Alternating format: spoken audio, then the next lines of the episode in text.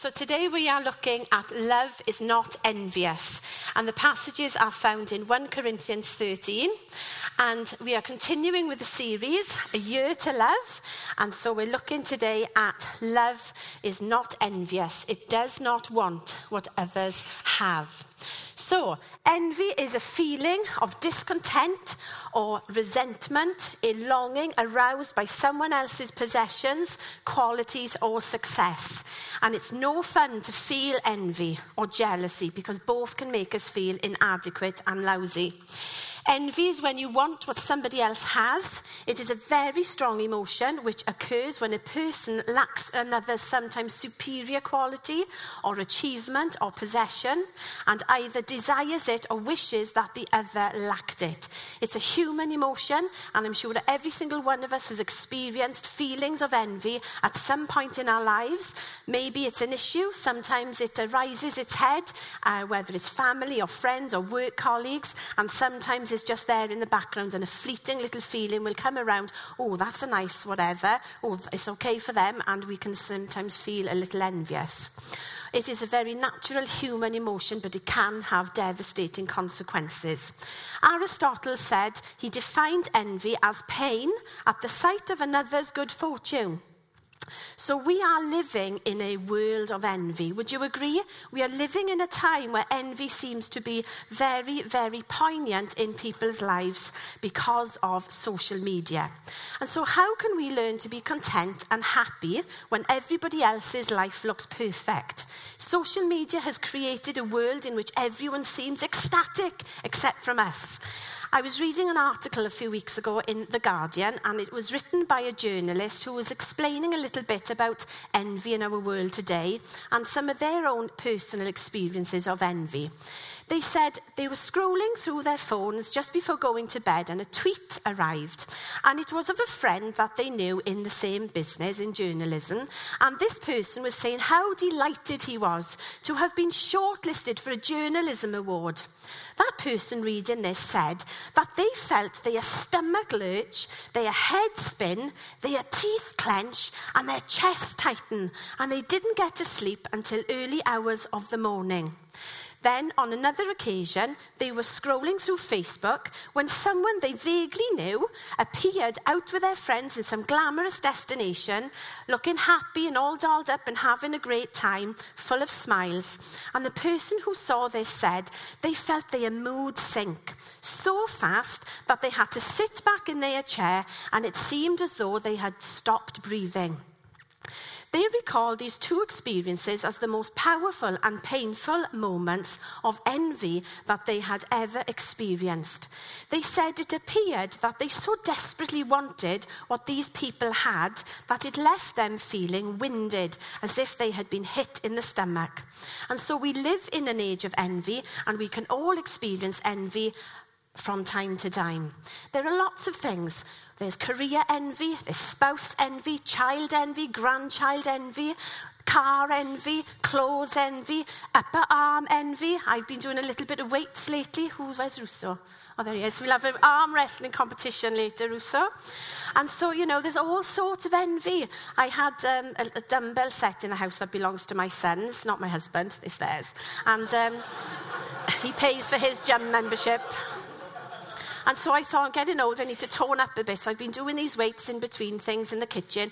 And I could see all this sand dripping out of one dumbbell. So I was working out, just, you know, doing this and this and whatever you do. And um, all of a sudden, I felt one bicep be a little bit firmer than the other one.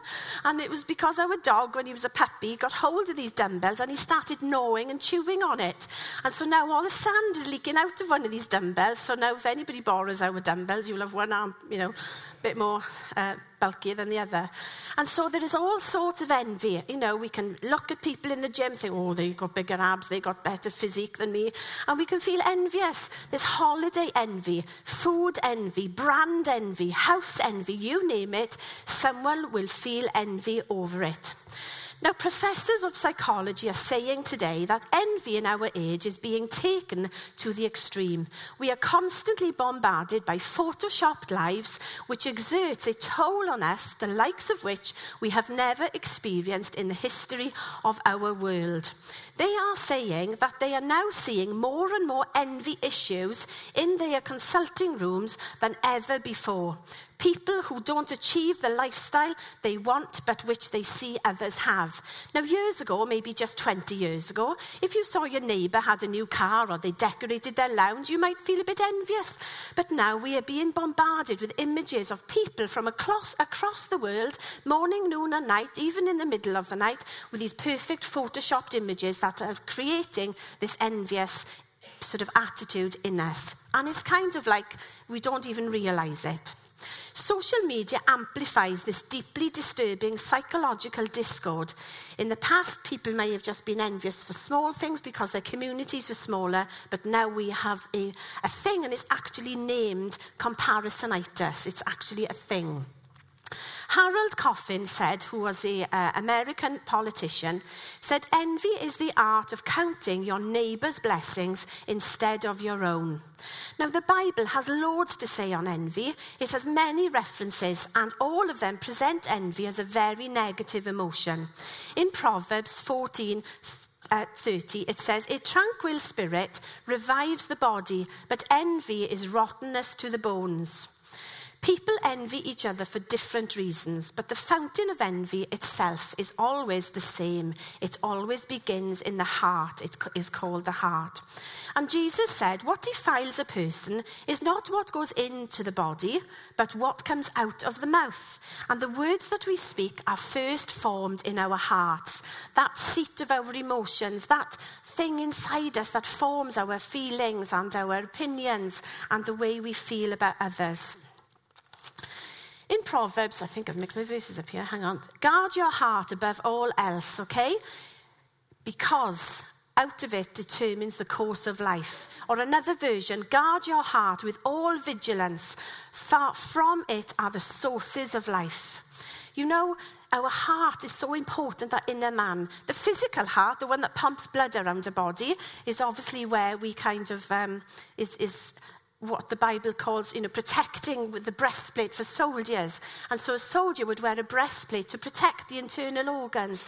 But that heart, that sort of seat of our emotions, is where we begin to form our opinions and our feelings towards people and towards things. And so the Bible really encourages us to guard it at all, cast, at all costs. The heart is the starting point of the activities of life and it determines the course of life and so it's who we are and how we act. Therefore, in order to overcome envy, we must always guard our hearts against the emotions such as unforgiveness and frustrations and greed and envy and ego with all vigilance. And Paul talks about this in Ephesians. He says, Stand firm, therefore, by putting on the breastplate of righteousness. And he talks about this in Ephesians when he's talking about the armor of God and how, as Christians and believers in faith, we need a spiritual armor to protect us from the blows of the enemy and from the attacks of the world around us. Paul talks about standing firm, and it says the breastplate is a metaphor for the righteousness which the Holy Spirit produces in us. And so when we wear this sort of spiritual breastplate, it protects our hearts against emotions such as envy. And as a breastplate would protect a soldier's vital organs, we are made righteous in Christ. So, first of all, the righteousness of God is twofold. Jesus came and he died on the cross for us so that we can be forgiven. And so we have Jesus' righteousness over our lives. So we can't do anything right. We can't please God. It is when we come to Jesus and ask for his forgiveness and say sorry for the things we've done wrong. And we invite him into our lives to steer the course of our lives and to be our Lord and our Savior and our friend and our leader and our guide. And as we commit our lives to Jesus, we kind of receive his righteousness so we can then stand before God because of the work of his son, nothing that we've done, but that we have responded. But then the other, so that is kind of called positional righteousness. So we are righteous before God because of the work of Jesus on the cross. But then there's a practical outworking of that, that as then believers, we seek to live a righteous life. So that is basically doing the things that God would want us to do and living a life according to the teachings of Jesus in our everyday, etc. And that is like a practical sort of application of the righteousness of God. And so when we think of life in the context of standing against the onslaught of the world's fiery darts coming against us, things, you know, can really get us down, or we see other people's successes and achievements. We see others and what they have that we would really want. And we need to stand firm and remember that breastplate that Paul talks about. And putting on this breastplate of righteousness daily. In Paul's day, Roman soldiers would wear several pieces of armor in order to ward off the enemy's blows. And he makes the analogy about the spiritual armor needed in the Christian life of faith, about the spiritual armor needed by us believers in Jesus. And during a battle, this breastplate soldiers would wear would generally be made up of iron, or if the soldier or the army was a wealthier army, they would be made of bronze. And so it was made in two parts to protect the torso, which contained the vital organs of the soldier the heart, the lungs, etc.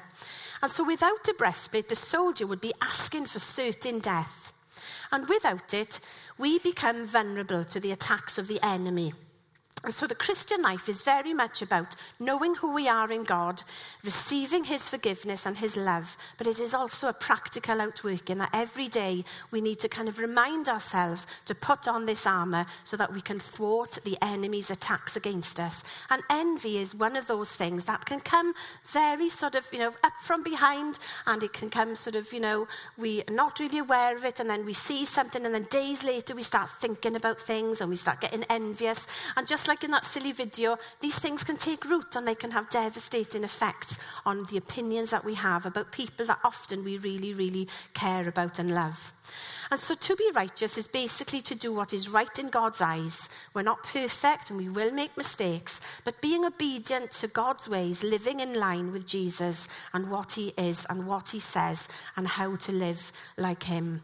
And putting what we know and learn into practice each day in all situations. So when we sense that emotion of envy rising its head in our lives, well, it's all right for them. They've had it easy. It's not fair. I work so hard and can't seem to get anywhere.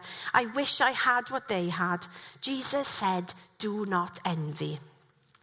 Okay, right, so it's to check our hearts and think is this a God honouring way of thinking and behaving? Is this loving? We're in this year of love, a year to grow in love. And so this is one of those practical um, uh, advice kind of statements in the Bible about not envying. And so that's really helpful for us to take note of and do something about it if it has become an issue in our lives. And it's saying to ourselves, remember that breastplate, I will not allow to be influenced and hurt by these negative emotions.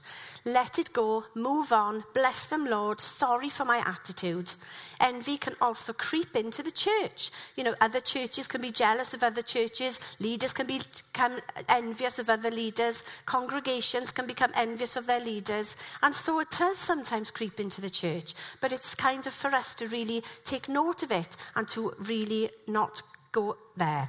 Okay, I was introduced to a Facebook page, uh, not a Facebook page, an Instagram account by somebody the other day. And this person really likes their watches. And so they brought this up in, in my feed. And I was really shocked, actually. I really, really shocked.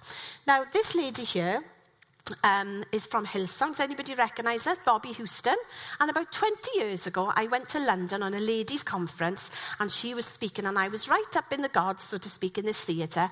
And the thing that caught my eye was her watch. And I thought, oh, that's a really pretty watch. It was white, it was big, yet feminine, it had a little bit of sparkle, but it wasn't over the top. And I really fancied her watch, and that was like about 20 years ago. And so when this Instagram page came up the other day, it's called, believe it or not, Profit bracelets and watches. And a person has actually set up this account, like a random person has set up this account to kind of highlight what sort of American preachers and prophets and, you know, mega church leaders, what watches they wear.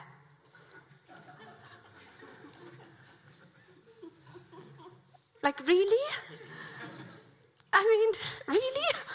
And um, I found myself looking through all the photos and seeing what, which ones I recognised. Because I, I listen to a lot of these people on YouTube and I follow their accounts and I really respect them, and, and that hasn't changed at all.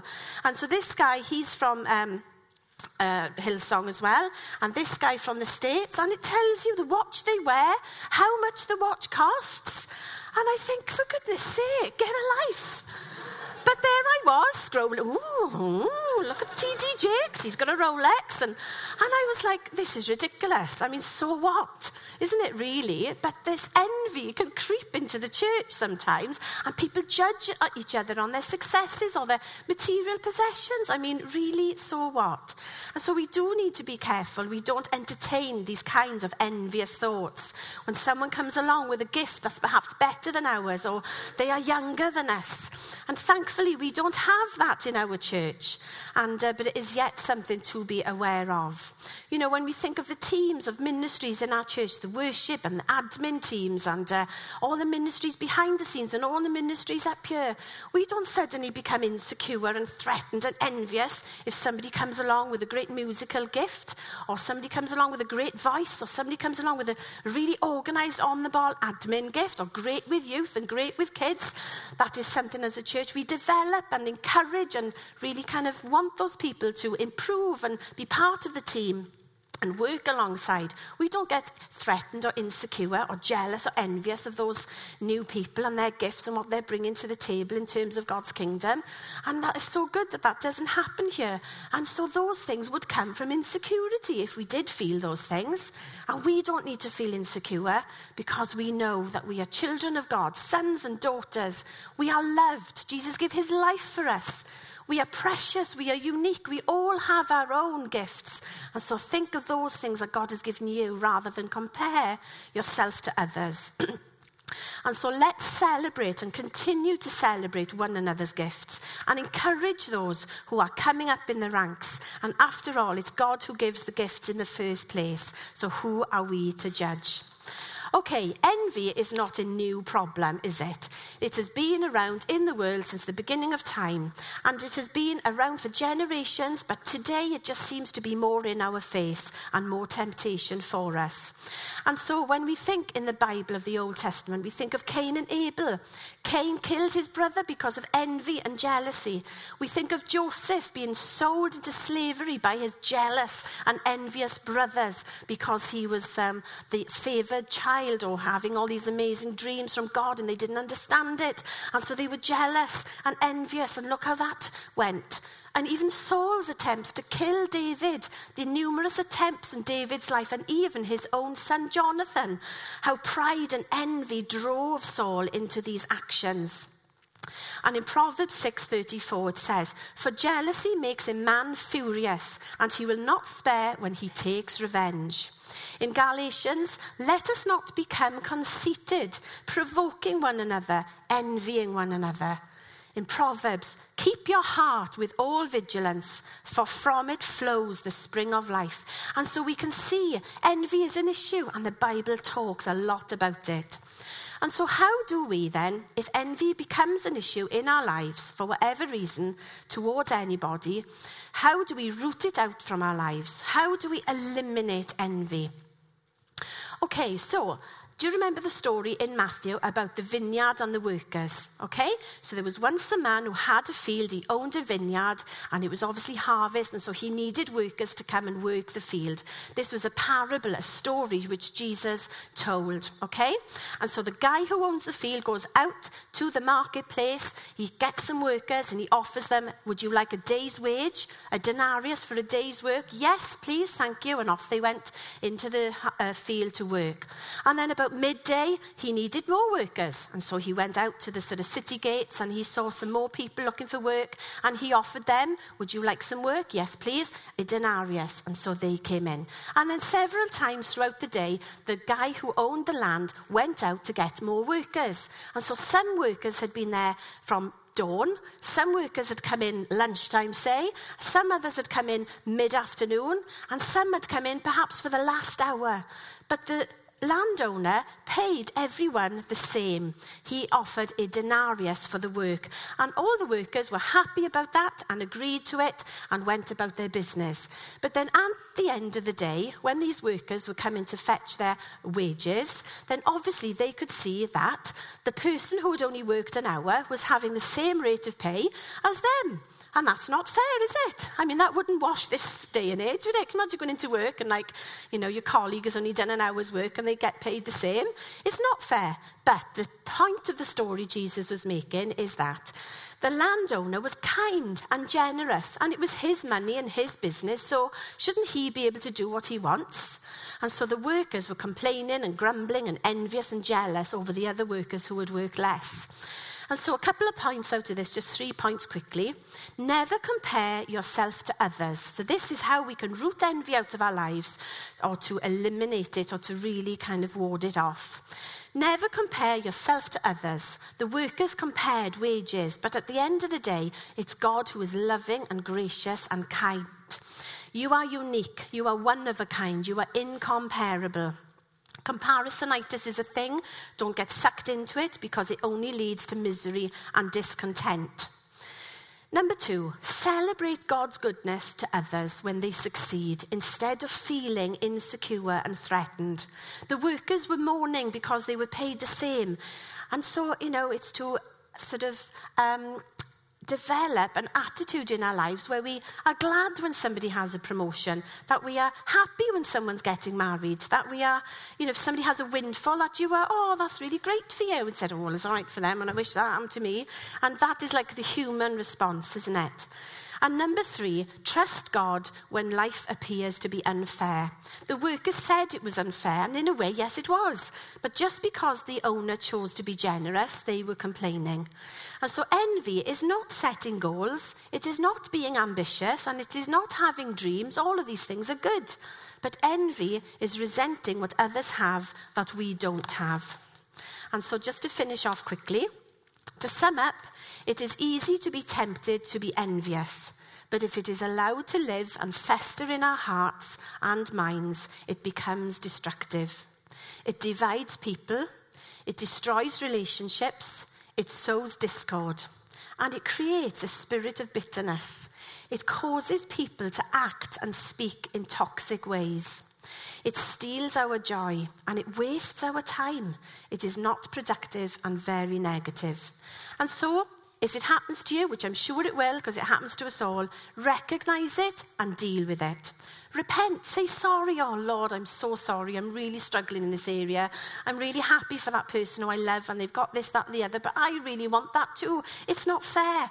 You know, come to God, deal with it. Don't let it fester or take root and then uproot it if it is something that's really kind of got a hold of you. Celebrate others' successes. Spend less time analysing other people's lives and more time living yours. Ultimately, know you are loved, that you are loved, you are unique, you can be secure in who you are in Jesus. Concentrate on the gifts and the good things He has for you, and continue to grow in love.